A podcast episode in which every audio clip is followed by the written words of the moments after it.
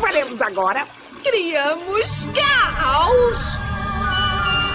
Caos! Caos! Caos! Caos! Caos! Tá legal, mas primeiro eu tenho que trocar de roupa. Você sabe o que é discordianismo? Esse assunto é um pouco complicado, até por isso, por mais que o nome aqui do canal seja Discórdia, eu demorei um pouco pra trazer esse assunto aqui. Eu vou fazer um vídeo no estilo do análise, tratando sobre assuntos derivados do discordianismo, né? Mas eu resolvi primeiro fazer esse podcast porque é um assunto meio extenso, é meio complexo, e eu acho que falando aqui com mais naturalidade, sem um roteiro, eu talvez consiga explicar melhor pra quem nunca ouviu falar nisso o que é exatamente o discordianismo. Bom, o discordianismo é uma, uma forma de pensamento, uma religião, uma filosofia que eu posso afirmar com todas as palavras que mudou a minha vida. São poucas coisas que mudaram a minha vida completamente. O discordianismo, a, a espiritualidade no geral, quando eu era mais novo, eu era ateu, né? Ali com uns onze, doze anos, eu comecei a questionar as religiões, a religião dos meus pais, as religiões no geral, de uma forma bem todinho mesmo, bem ateu de condomínio. Mas com o tempo eu fui amadurecendo essa ideia do ateísmo. Quando eu tinha ali meus dezesseis anos, eu era um ateu bem convicto, sabe? Daquele tipo que tem crença de que Deus não existe mesmo. Uma das coisas que sempre vinha à tona quando eu pensava sobre Deus, sobre religião no geral, era, bom, o que que garante que a sua religião... Porra, foi mal, galera.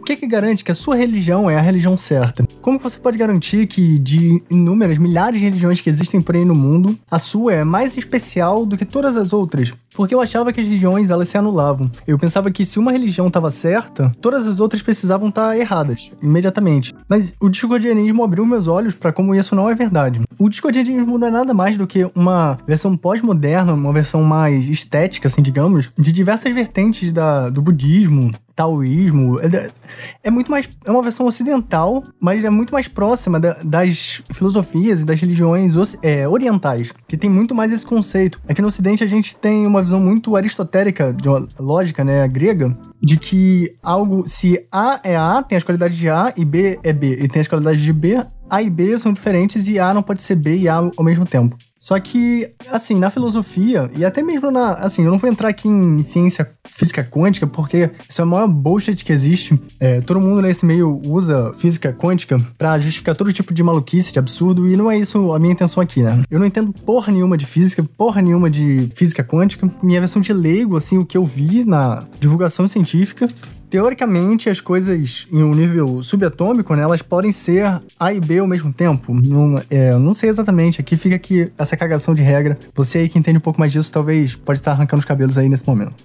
Mas o discordianismo, ele traz essa visão pra nossa cultura ocidental, que é uma cultura muito rígida, muito maniqueísta. E bom, é, de acordo com a própria definição do Princípio de Discórdia, né, a Bíblia do discordianismo... Só uma pequena correção, galera. Eu falo nesse momento que o Princípio de Discórdia é a Bíblia do discordianismo, mas eu não sei que porra eu tava na cabeça. O Princípio de Discórdia não é a Bíblia do discordianismo. A Bíblia das outras religiões são como o Princípio de Discórdia deles. É isso. A sociedade discordiana é uma sociedade sobre a qual você vai aprender cada vez mais e entender cada vez menos. Citando aqui exatamente, né, ipsis literis. Nós somos uma tribo de filósofos, teólogos, magos, cientistas, artistas, palhaços e maníacos afins, afins e intrigados com Éris, deusa da confusão e com seus atos. Cabala Josué Norton, surrealistas, arlequinistas, absurdistas e artistas doidões porradeiros. É isso aí. O Princípio de Discórdia, ele faz essa brincadeira com toda a ideia do ocultismo ocidental New Age, né? Teve ali nos anos... No final de mil e oitocentos, no início de mil e novecentos, o renascer da magia, quando todas essas ideias alquímicas... e da magia que tinha sido pressionada ali, ocultada e perseguida durante a Idade Média, durante a Inquisição, a ascensão da Igreja, volta à tona com uma repaginação, uma reinterpretação. E o Princípio de Discórdia, ele faz uma sátira disso, porque, assim, a, o pessoal caiu numa maluquice muito intensa, né, nessa época. Tem ali o, figuras extremamente notórias, tipo Alice... As, Tipo o Aleister Crowley, o Austin Osman Spare, que é menos famoso, mas quem aí é do meio, com certeza tá ligado quem é esse cara. Essa galera pegava, por mais que o Aleister Crowley, assim, é bem questionável, porque ele era um cara que ele não falava exatamente o que ele queria dizer, ele sempre se comunicava de uma forma irônica e cifrada, mas pelo menos no início da vida dele, no final da carreira, fica claro uma postura diferente, mas ele era um cara bem... piradão mesmo, entendeu? A galera acreditava numas paradas que hoje em dia a gente olha pra trás e vê que é meio absurdo. Até o próprio Jung, mesmo que seja um psicólogo, né, a gente pode colocar um pouco nessa lista, porque ele tem certos conceitos na filosofia dele, na, assim, o lado da psicologia mesmo. Eu não sou psicólogo, eu não entendo também porra nenhuma disso, mas pelo menos no lado filosófico dele é muito interessante. Mas tem coisas assim que a gente sabe que, hoje em dia, olhando pra trás, são meio maluquice, ele tirou bem do cu mesmo. Então o princípio de discórdia vai fazer essa brincadeira, né? Ele vai pegar toda essa ideia de cabalas, milhões de cabalas, milhões de religiões, milhões de crenças New Age, é, a ideia de que você pode usar, aprimorar seus poderes mentais e aprender telepatia, viajar através dos seus sonhos por universos multidimensionais e tal. E ele vai pegar o cerne, que é a parte mais interessante pra mim, da questão psicológica, de como isso tudo pode parecer verdadeiro, pode ser intenso e pode trazer frutos pra você, desde que você acredite. Ali, eu acho que nos anos setenta, não sei exatamente, surgiu a magia do caos, né? E o discordianismo vem bem junto com a magia do caos. São coisas até quase inseparáveis, podemos dizer assim. Mas que, novamente, tudo que cai no popular acaba se tornando escrachado e completamente uma sátira de si mesmo, né? A magia do caos também virou uma crendice do caralho, principalmente aqui no Brasil. Geralmente, quando eu vejo nos fóruns e nos grupos gringos, o, de- o debate é bem mais so- sofisticado, né? Aqui no Brasil é um debate bem de, assim, quase... É, simpatia de tia, tá ligado? Tipo assim, ah, não, escreve o seu o, o que você quer num papelzinho, enrola no santo, bota no congelador, e é, e é isso aí. Aí você vai dominar o mundo fazendo isso. Quando, na verdade, não é isso. A magia do caos e o discordianismo não são essas crendices. É por isso que também tem essa brincadeira que eu li aqui, do lance de que quanto mais você sabe sobre o discordianismo, menos você sabe. E é um paralelo também. Eu tenho certeza que quando escreveram o princípio, estavam fazendo uma piada com a ideia de Deus, né, na, no ocultismo. E é, nas religiões também é, é assim, de que quanto mais você fala de Deus... Isso, na real, é algo do taoísmo, agora eu lembrei. É, quanto mais você fala, define o tal, menos você acerta sobre o que é o tal, porque o tal, ele é indefinível, por definição. E o discordianismo é assim, ele é indefinível. Quanto maior o período aqui desse podcast, mais longe a gente vai estar de chegar no que é o discordianismo de verdade. Mas que possa parecer meio contraditório e maluco se pensar isso. Mas é assim, essas cabalas e tal, e essas coisas, essas doutrinas, né, ordens, Rosa Cruz, Golden Dawn,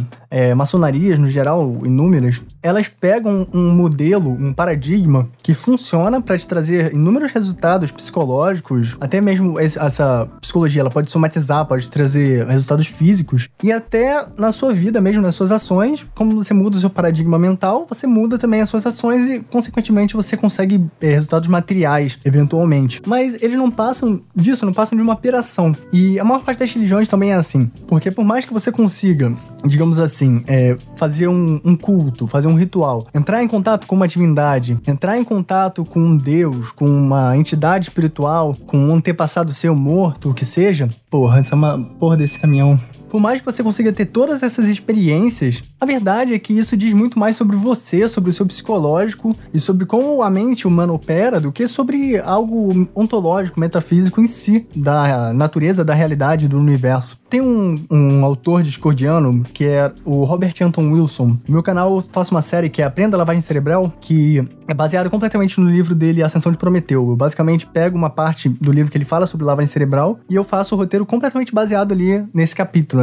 Até quando chegar no fim do capítulo, provavelmente a série vai acabar. Mas ele tem um exemplo genial, que é sobre como ele teve uma experiência com uma divindade. Eu não, eu não lembro exatamente o que foi, se era Sirius, era alguma coisa assim. E ele teve essas experiências em que ele encontrava com essa divindade através de, dos rituais. E a divindade falava várias paradas pra eles que geravam sincronicidades absurdas, né? Então, ele tinha um sonho com a divindade, aí ele ia ver o dia e a hora que tava dormindo. E era o dia do ano em que Sirius tá no ponto mais alto no céu. E é o dia em que os egípcios faziam tal ritual. Esse tipo de coisa, entendeu? Tinha várias coincidências malucas a ponto de você pensar, porra, será mesmo que é possível? O que é mais lógico? O que é mais fácil de acreditar? Acreditar, assim, naquele princípio da navalha de Ockham, de que a, a explicação mais simples geralmente é a mais perto da realidade. Eu vou acreditar que tudo isso é só uma coincidência, ou vou acreditar que tem algum significado, alguma coisa muito maior por trás disso, né? O que é mais louco. Mas aí ele vai conversando com diversas pessoas, contando essa experiência. Ele fala com o cara que é espírita kardecista, e o espírita fala pra ele, não, na verdade, é, não era Sirius, era um, o seu avô morto, que você encontrou no seu sonho, do, veio do plano astral, do nosso lar, e veio aqui falar com você e tal. E aí ele te deu essas mensagens. Aí o cara que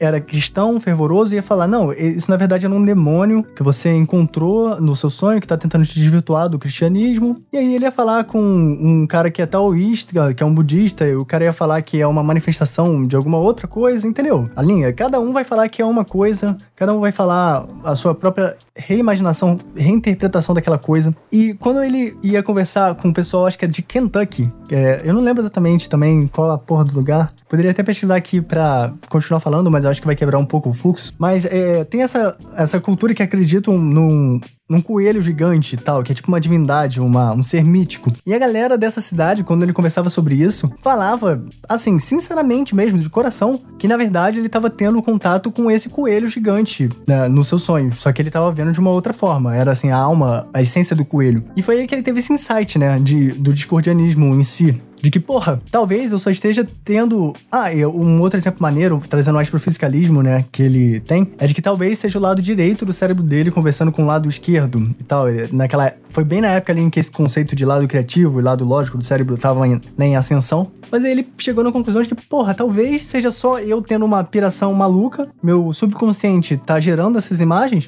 É, quando eu tava gravando eu esqueci de botar esse exemplo, mas também pode ser não necessariamente algo do seu subconsciente, mas algo completamente alienígena, bem Lovecraftiano mesmo, completamente externo à nossa realidade, que você não conseguiria compreender nem em toda a eternidade, você reduz a algo tipo, ah não, eu vi Jesus. Talvez você viu uma entidade cósmica, milenar, intergaláctica, sei lá, você não tem como saber, entendeu? Meio que isso. E cada pessoa que acredita em uma determinada coisa, vai ver as, essas aspirações, vai ver essas coisas de uma forma transvestida ali, de uma forma coerente com o que ela acredita. E o discordianismo é isso, entendeu? Você, não importa o que você acredita, a realidade, a, a forma como você vai interpretar as coisas ao seu redor, sempre vai se encaixar nesse modelo pré-estabelecido. Tem uma frase comum, eu não sei exatamente quem é o autor, mas né, nos meios da programação neurolinguística, né, o próprio Robert Anton Wilson falava muito disso, que é a ideia de que o mapa não é o território. E é exatamente isso que isso quer dizer. Assim, você pode olhar para um mapa, você pode ver as árvores desenhadas num mapa, pode ver um rio no mapa, mas é completamente diferente. Assim, você não vai conseguir fazer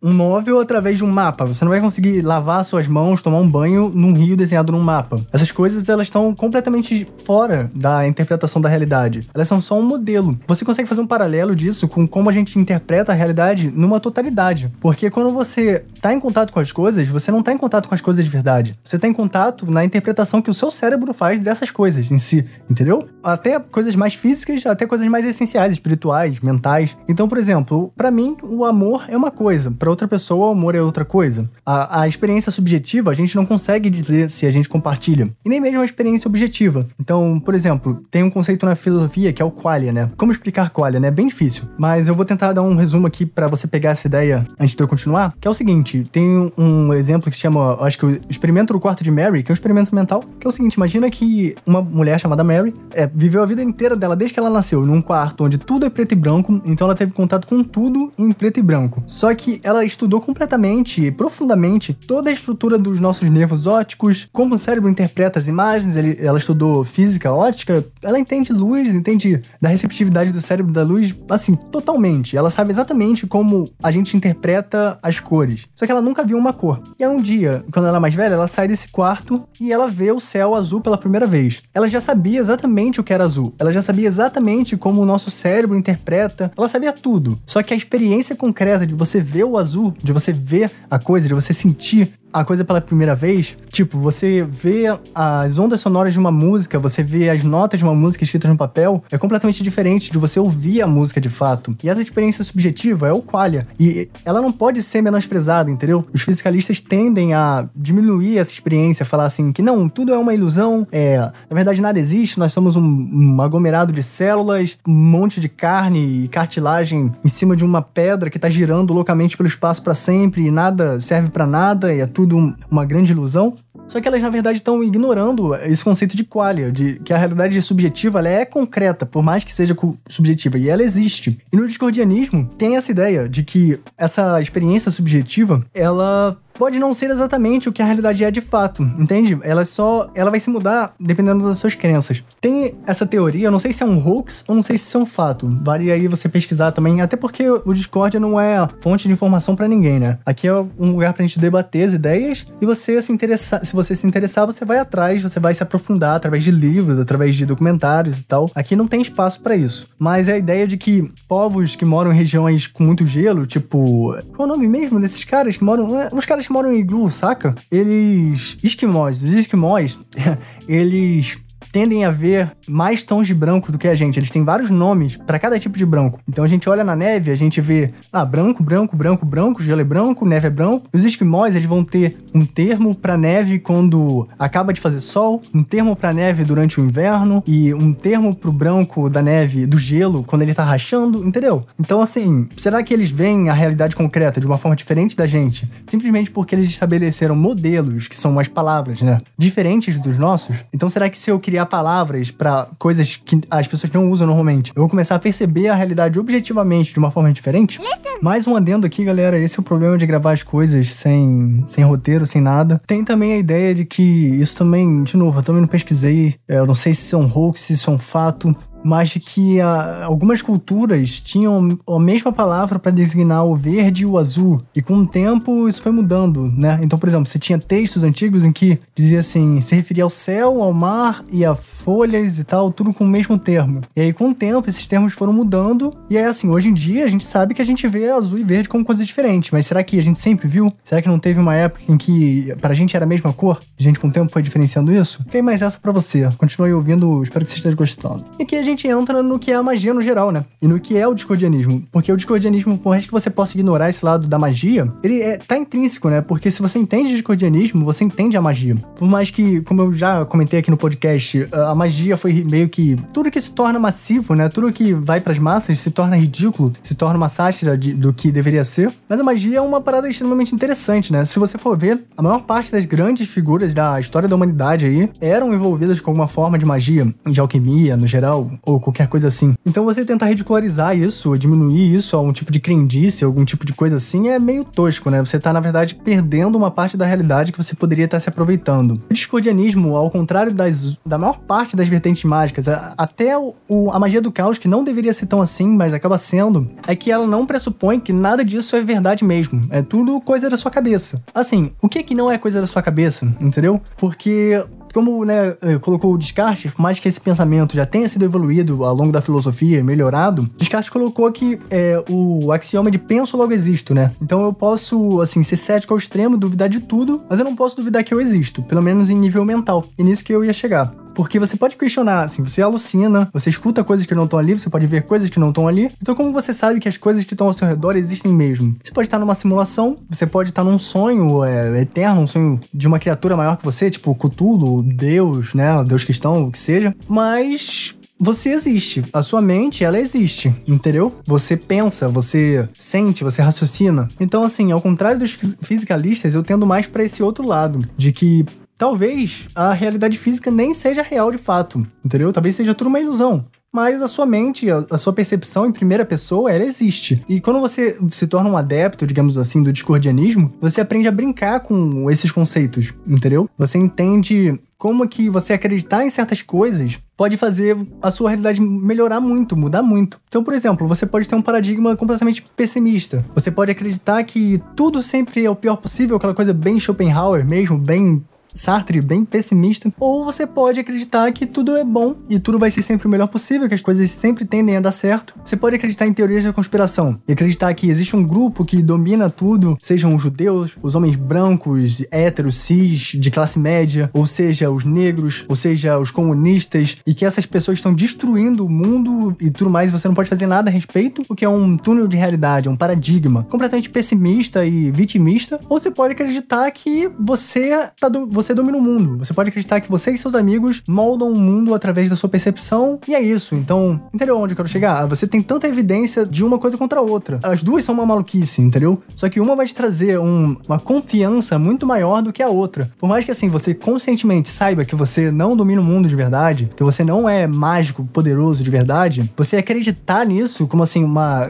É, uma crença indiferente. Aquilo, eu, eu creio sem esperar que isso seja verdade. É meio difícil de explicar, é mais fácil de entender isso na prática. Mas você consegue mudar a sua postura de uma forma, e o seu modelo de pensamento, de uma forma que você se torne muito mais otimista e muito mais proativo, entendeu? Uma pessoa vitimista, ela nem tenta. Uma pessoa que ela acredita que ela não tem poder, ela acredita que ela não consegue nada, ela se aprisiona dentro de labirintos que ela mesma criou, complexos e traumas, às vezes que ela mesma não criou, mas que ela não consegue se libertar. Talvez a própria ferramenta da crença, você moldar a sua crença de acordo com o que vai ser mais produtivo, seja uma forma plausível de você se aproximar mais do, daquela questão que Nietzsche coloca do super-homem, né? Que você tá além da tradição, você tá além da, dos costumes e das coisas banais que não fazem sentido. Você pega só as coisas dessas práticas e desses costumes que fazem sentido pra você e que te elevam, te colocam mais próximo do seu máximo, do seu potencial, entendeu?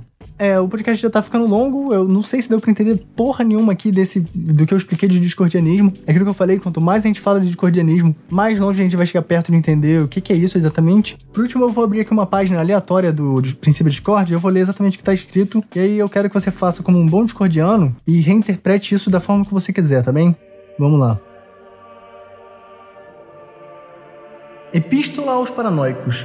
Vós vos trancastes em jaulas de medo, e vejam, agora reclamais que vos falta liberdade. Vós demonizaste vossos irmãos, e agora reclamais, lamentando, que fostes deixados para lutar sós.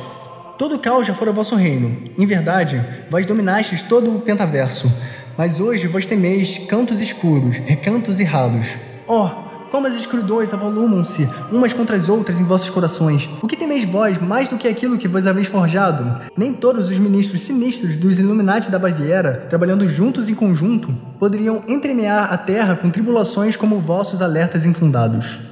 É isso aí, galera. Fiquem com Éris. Até a próxima. Que maçã esquisita!